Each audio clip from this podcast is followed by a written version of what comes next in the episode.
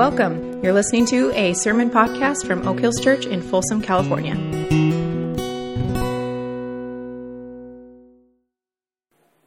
Matthew 26, 47 to 54.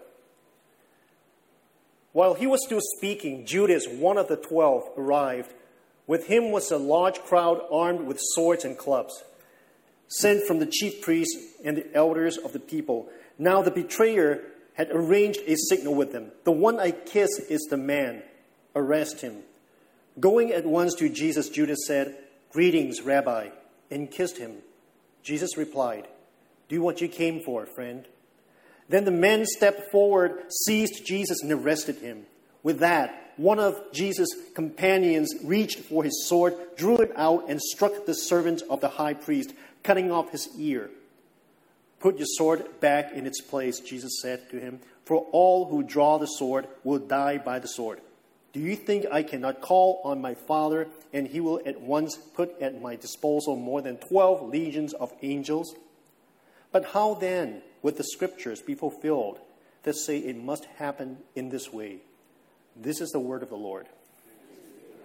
Please be seated. Many came to me this morning and asked me, um, Are you nervous? And my answer to them was like, Listen, I'm, I'm, wearing my reading glasses. I don't really see what's going on out there, so I don't care. Um, and, and, many um, came up to me and, and told me that, hey, I pray for you. And um, that's very, really heartfelt. It was um, totally grateful. And, and you need it too because we may all look back to this day and realize that this is the beginning of the downfall of Oak Hills. the day may come that your children or your grandchildren may come to you and say, Grandfather, grandfather, what happened to our church? Oak Hills was such a wonderful place. And you would have to tell them, Well, son, I still remember the day when we gave Paul and Mike. And the rest is history. I like sermon titles. A sermon title helps me to focus on what I'm going to say, and it helps the people listening understand better of what the message is about. Today's sermon title is The Way of the Cross. In the following time, I will bring you from the present to the past and back to the present again to explain God's plans to use redemptive sufferings instead of power and violence to bring forth the kingdom of God and what that implies to us in the contemporary. And it begins with something like this Kristin Du Mez, a beautiful name. Kristin Du Mez is a Christian historian who teaches at Calvin University.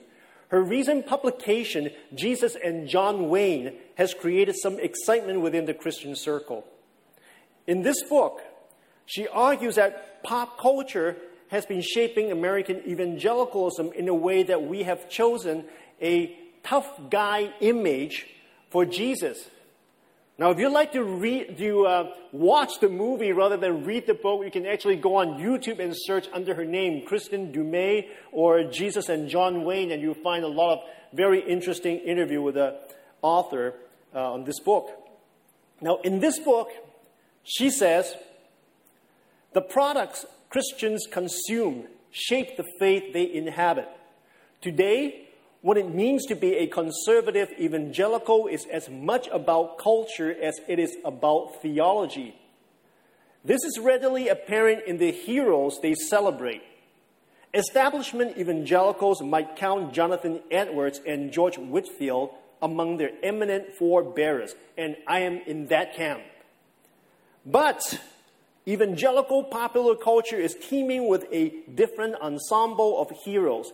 Men like William Wallace, as brought to life by Mel Gibson, Teddy Roosevelt, the mythic American cowboy, Douglas MacArthur, General Patton, and the ordinary American soldier, and the actor John Wayne, who, of course, is the prototype of all American iconic heroes. John Wayne was basically Captain America wearing a cowboy's hat. Yeah, that was my line, not hers, which should be in the book.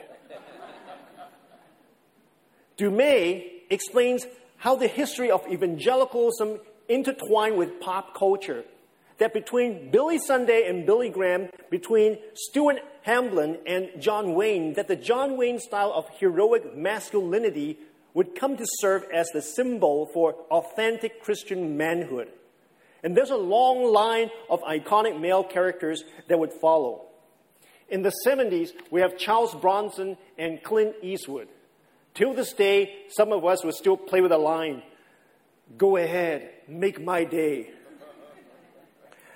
In the 80s, we have Stallone and Arnold Schwarzenegger. I'll be back. Today, we have Vin Diesel in Fast and Furious. None of these tough guys want to fight. I don't want to hurt you, they would say. They all get pushed to the corner, to the point of no return, that they have to resort to violence to maintain order, to bring justice, to save the day. In other words, we believe that there is a war to end all wars. And if that's the case, I would argue that the castings for the character Jesus in all previous G- Jesus films are wrong. If I am going to reboot the Jesus film, I would cast Dwayne Johnson to play Jesus. You know, he's, I think he's half Samoan. He'll probably password you. And um, when he gets up in the morning, he's not going to be fully robed like the Jesus films. Right? He's going to be wearing like a half vest with a belt showing his chest muscles, probably bouncing up and down a little bit, right? And his six pack. And, and he's a carpenter, right? He'll be, you know, using a big old saw, like three times the size of a regular saw. He would go like, hoo ha, hoo ha. And then, oh, I don't need that. Pick it up and go, oh, crack. And then the women behind him go, oh. and then when he goes out to call his disciples, you go there, hmm, let's see. James and John, the fishermen, right? Okay, you and you, follow me. And the brothers, they were like deers caught in their head, like, oh, why does he call us? I don't know to shut up. You wanted to break a neck? See, this would account for the biblical accounts why everybody would just drop everything and follow Jesus, right? You're laughing, but don't think this is radical. This is the kind of mindset that was displayed in the Capitol Hill assault on January 6 this year. Of course, we do not condone with that kind of behaviors, but what truly concerned me was the display of so many Christian symbols on Capitol Hill that day. And they even led a prayer meeting after they got inside the Capitol. It was recorded that the prayer started with, Heavenly Father, we thank you for bringing us here that was the kind of disillusion that troubled me. But I needed to point out that this kind of mindset is not original. In fact, we can trace all the way back to the days of Jesus because that's exactly how his disciples think. That's exactly how the majority of Israel think during that time. The New Testament scholar N.T. Wright explains that the Jews at the time of Jesus believed that, in some sense, they were still on exile, even though they already lived in Jerusalem. And the reason was because they were still being ruled by the Gentiles, the Romans. And that's why they felt the exile, exper- exile experience was not over. And they were looking for a warrior king to come and rescue them. Now, let me explain to you the mindset of the exilic. Does anybody here uh, remember the group uh, from the 70s, Boney M? I think they're from Europe or something. And they, they no? And yeah, no, no, I, I, was still listening to nursery rhymes. Yeah, shut up. Um,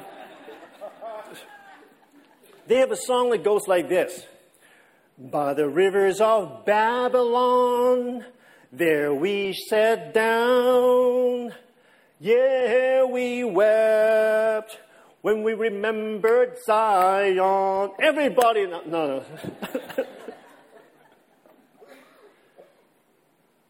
the lyrics of that song came straight out of Psalm 137, which says, By the rivers of Babylon we sat and wept when we remembered Zion. There on the poplars, we hung our harps. For there our captors asked us for songs.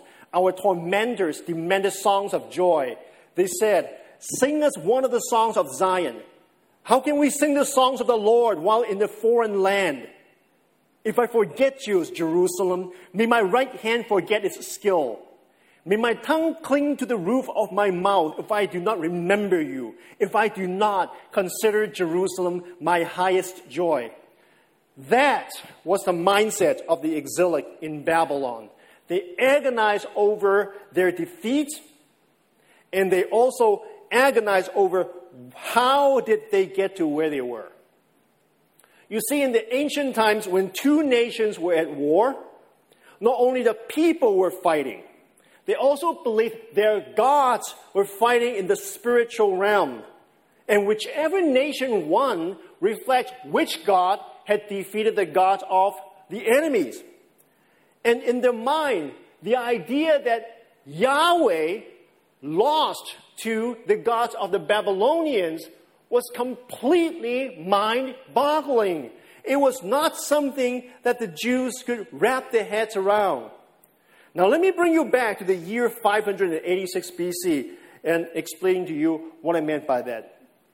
586 BC was the year when Jerusalem, when the last standing city of Judah, the kingdom of God, was under siege by Babylon and was actually, uh, actually uh, taken over. It fell to the hands of the Babylonians. Now, at that time, uh, there were two remaining superpowers remaining in the scene.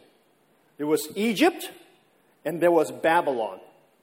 And there were three political factions inside Jerusalem. There was a pro Egypt camp, there was a pro Babylon camp, and then there was the temple faction.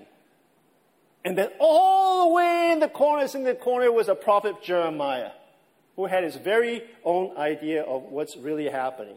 Now, but that's a story for another day.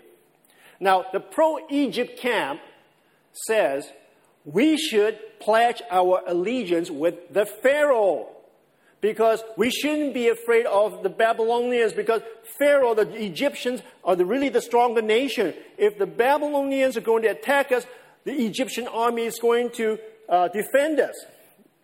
The pro Babylon people are saying exactly the opposite. Saying, no, no, no, no, no, no. The Babylonians are the true badass. If we piss them off, we'll be in trouble.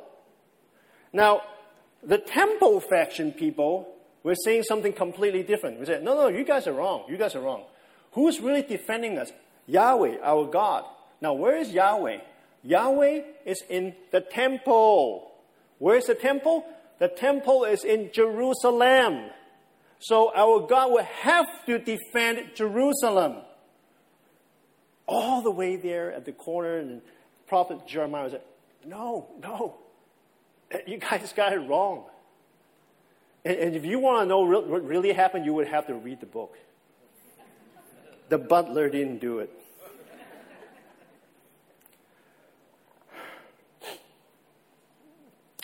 Now, the pro Egypt camp and the pro Babylon camp, in a way, they actually believe in what the temple faction was saying it, the, the fact that Yahweh is going to defend them is not really in debate. The difference is how is Yahweh going to do it? How is God going to protect them? So one can't believe that God is going to protect them through the Egyptian army. The other can't believe that God is going to protect them through the Babylonian um, army.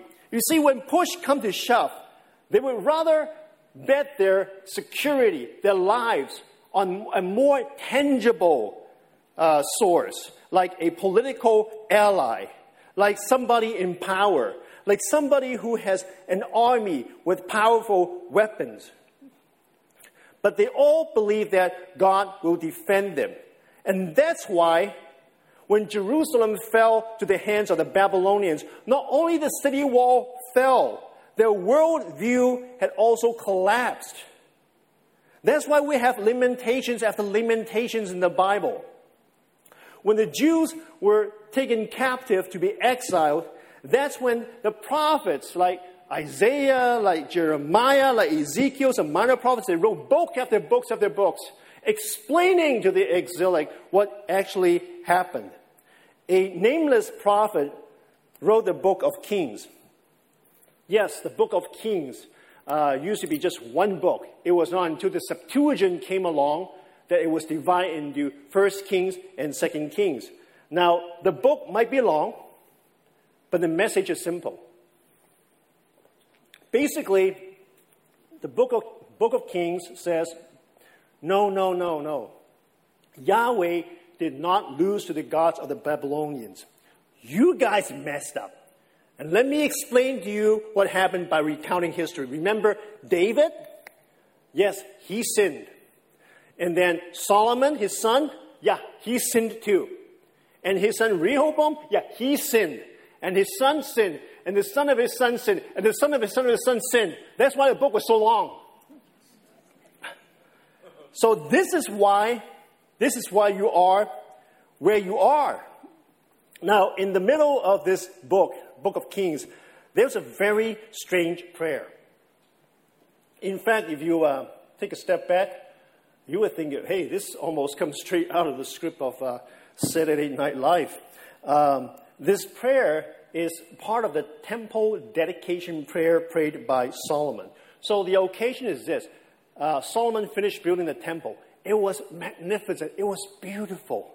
It was layered with gold, and there was gems and jewels, and like just beautiful. So they had a, a temple dedication, right? So uh, uh, uh, sacrifice were offered. There was um, a worship. There was singing. was dancing. Was feasting. It was just so festive. In the middle of this, Solomon stretched out his hand to heaven and started praying. And he said, Lord, God, the God of Israel, there is no God like you in heaven above or on earth below. You who keep your covenant of love with your servants who continue wholeheartedly in your way. You have kept your promise to your servant David, my father. With your mouth you have promised, and with your hand you have fulfilled. And this is the day. Isn't that wonderful? Isn't that grand? Isn't that kingly? I mean, it was wonderful, like, like the community prayer we heard earlier, right? It was beautiful. It was something that you heard and you're on board right away. You would be like, yeah, amen. Yeah, preach, brother, preach. You would be saying that. But then, he said this. He said, when they, meaning the people standing in front of him, when they, you could see Solomon was stretched from you know, go from stretching out his hand to like pointing his fingers. Like, yeah, when they, your people, when they sin against you, not me, when they sin against you, and you become angry with them and give them over to their enemies, who take them captive to their own lands, far away or near, and if they have a change of heart in the land where they are held captive and repent and plead with you in the land of their captors and say, We have sinned, we have done wrong, we have acted wickedly. And if they turn back to you with all their heart and soul in the land of their enemies who took them captive, then from heaven, your dwelling place, hear their prayer and their plea and uphold their cause and forgive your people who have sinned against you Forgive all the offenses they have committed against you, and cause the captive to show them mercy. For they are your people and your inheritance, whom you brought out of Egypt, out of that iron smelting furnace. Remember that this is supposed to be a temple dedication prayer. Where is he going with that? You know, just think back about like what thirty some years uh, when we, you know, first uh, finished building the sanctuary. Uh, I believe that Ken Carlson was the senior pastor back then. So imagine that we had a church dedication, right?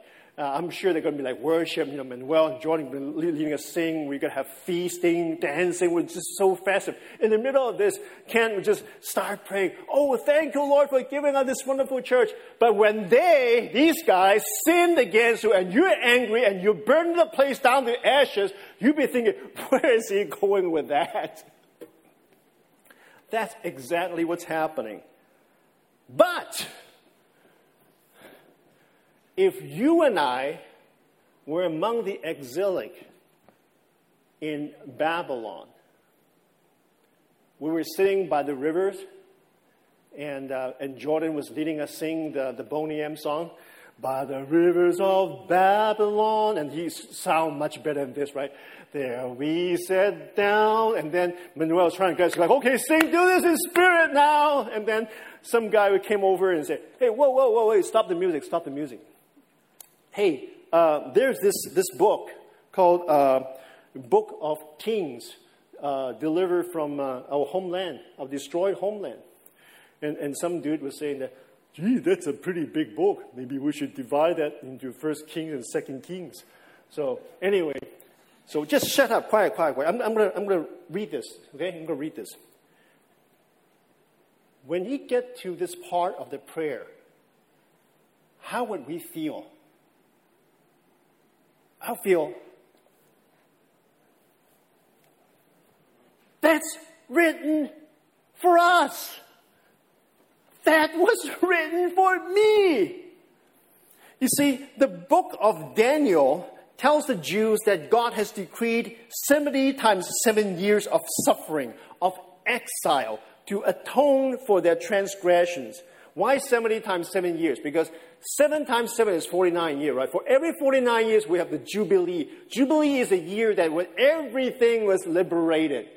And the, in 70 times 7 is basically the jubilee of all jubilees. In the days of Jesus, that 70 times 7 years was coming to an end. And that's why the Jews were really seriously keeping a lookout for the Messiah to come and rescue them from the hands of the Romans. Now, to the Jews, the kingdom of God it's not a spiritual realm where you will go after you die. Rather, it is a geopolitical nation on earth. And how do you bring forth the kingdom of God? You do it militarily, politically, and economically. You get money, you gather people, you buy weapons, you find a leader, and you fight to the last man standing to drive out the Romans, to drive out the Gentiles. That's how you bring forth the kingdom of God. They were looking for a Dwayne Johnson or a John Wayne for Messiah. The Greek word for Messiah is Christos. The English word for Christos is Christ. When Jesus came, no one recognized he's the Christ because he was so far removed from the imagination of what most people expected in those days his disciples included. And the evangelists who wrote the four Gospels were not shy to point that out. I'll start with uh, Simon the Zealot.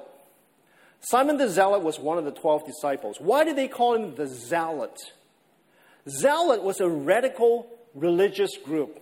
They believed paying taxes to the Romans government was succumbing to a form of slavery and the Gentiles should be driven out in violent ways. Now, incidentally, that's the context of what Jesus and Paul, the other Paul, talk about paying taxes. Romans 13 is not instructing us to be good citizens. I've heard many preachers who preached this before, like 20, 30 years ago, like, you know, way before uh, our nation is so divisive. So, talking about what, what's a good citizen? Good citizen at that time basically means you, you don't speed you drive 55 miles per hour. That was a teaching that, you know, we were given. But I'm saying, no, that is actually the most common misunderstanding of that passage. That passage is not telling us to be good citizens. Jesus and Paul were trying to tell the audience that that is not how we bring forth the kingdom of God. Why? Because not paying taxes would be the first step before a violent revolution, which actually happened in 70 AD and that led to the destruction of Jerusalem and the temple. That's why when Jesus asked his disciples, Who do you say that I am? And Peter answered correctly, You are the Christ. And Jesus started to explain that the Son of Man will die and be raised on the third day. And Peter rebuked him. Why, he, why, would Jesus, uh, uh, why would Peter rebuke him? Because this is not the right pep talk for Dwayne Johnson or John Wayne. Then there were uh, James and John. When Jesus and his disciples were rejected by the Samaritans, the two brothers asked if Jesus would like them to call down fire from heavens to burn them to ashes. It was like they're working for Al Capone. Even their mother went to Jesus at one point and asked for her two sons to sit at either side of uh, Jesus in his kingdom. Now, knowing what we know now, it was almost like an insider's joke, right? The evangelist explained to us that when Jesus was nailed on the cross, that was actually the time when he was enthroned. His kingdom came at that time. And who was on either side of Jesus? Two criminals nailed on the cross. So when the mother of James and John went to Jesus, said, make, our, make my two sons sit on the other side of you when your kingdom come. What was Jesus' reply? Jesus was saying, um, uh, you, you, you don't know what you're asking. You know, till this day, I, I, when I get to that passage, I couldn't help smiling or chuckling. I was thinking, oh, woman, you have no idea what you're asking.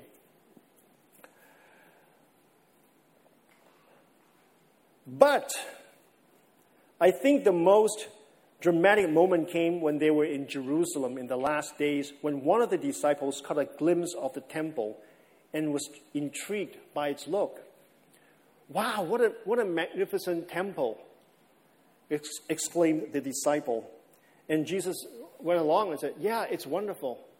Oh, and uh, yeah, not one stone will lay on another, all will be torn down.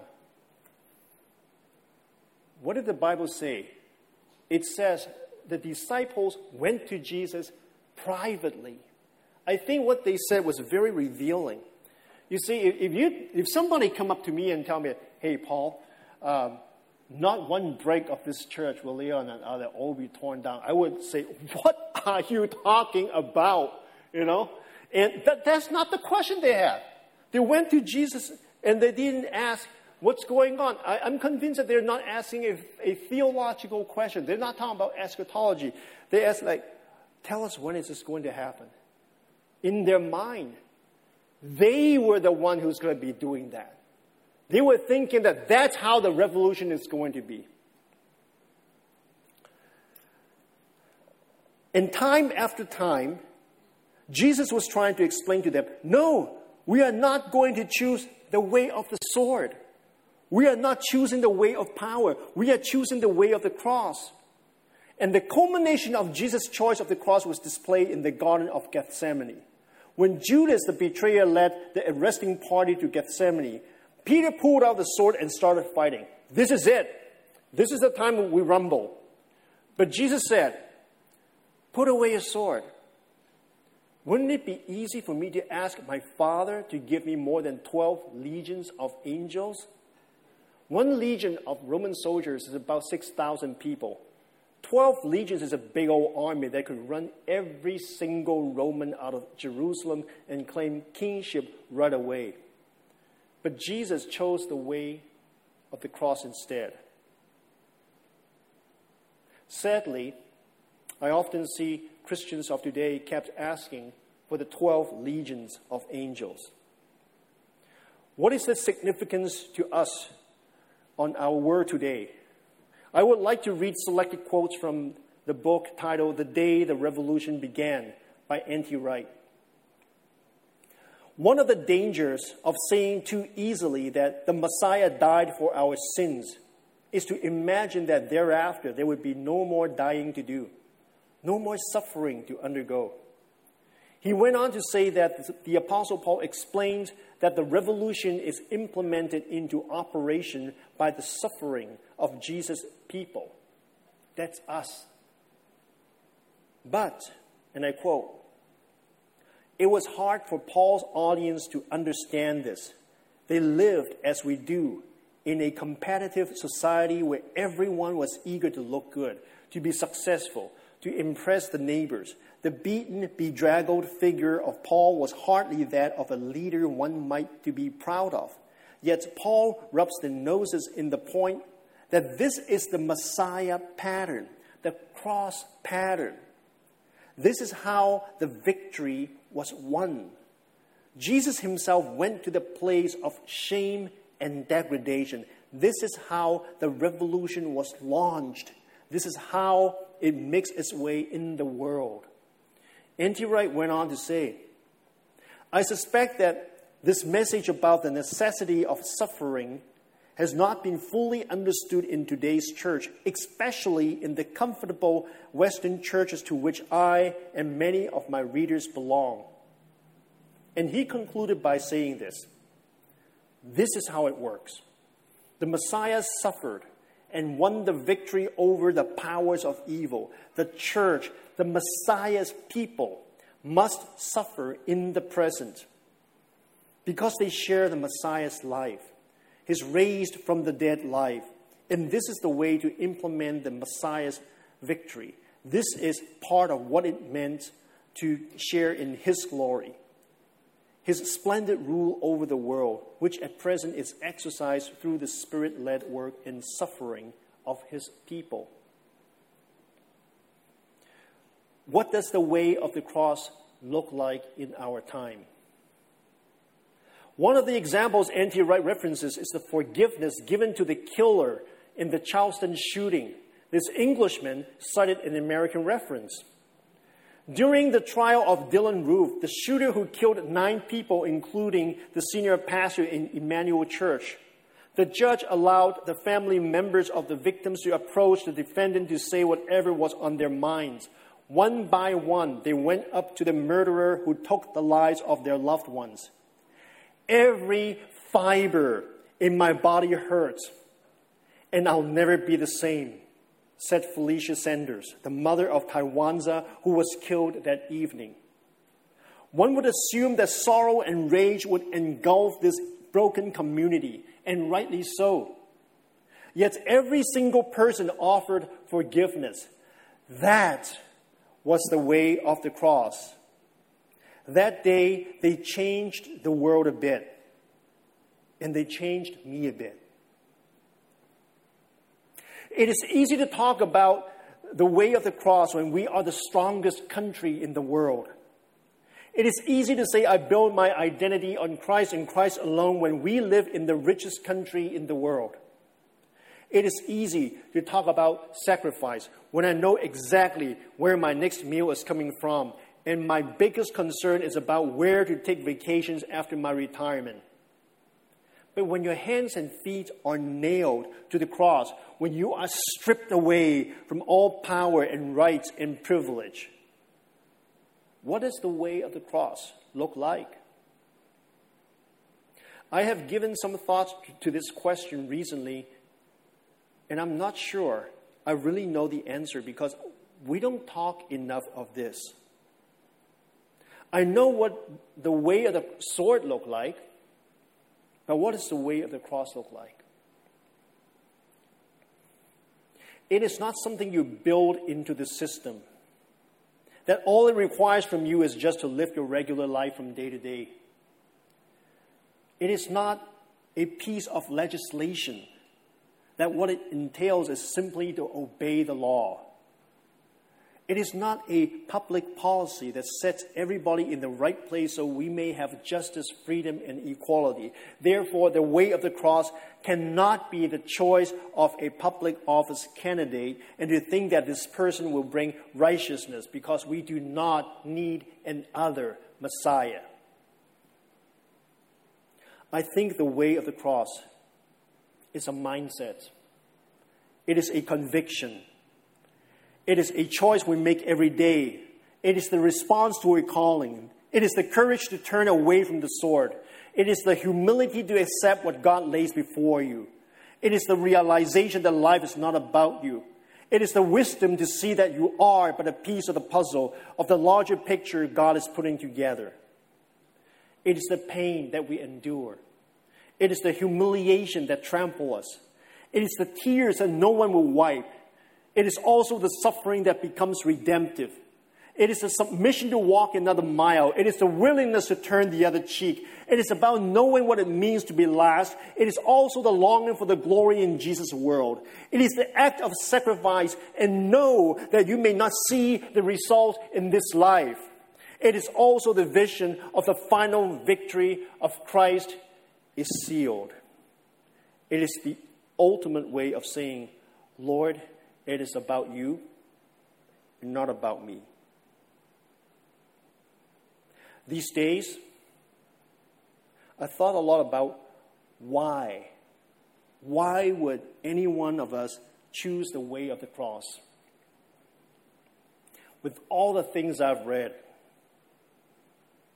the lyrics of one song came to mind. And I don't think there are better reasons than what it says. Down the Via Dolorosa, called the way of suffering. Like a lamb came the Messiah, Christ the King. But he chose to walk that road out of his love for you and me.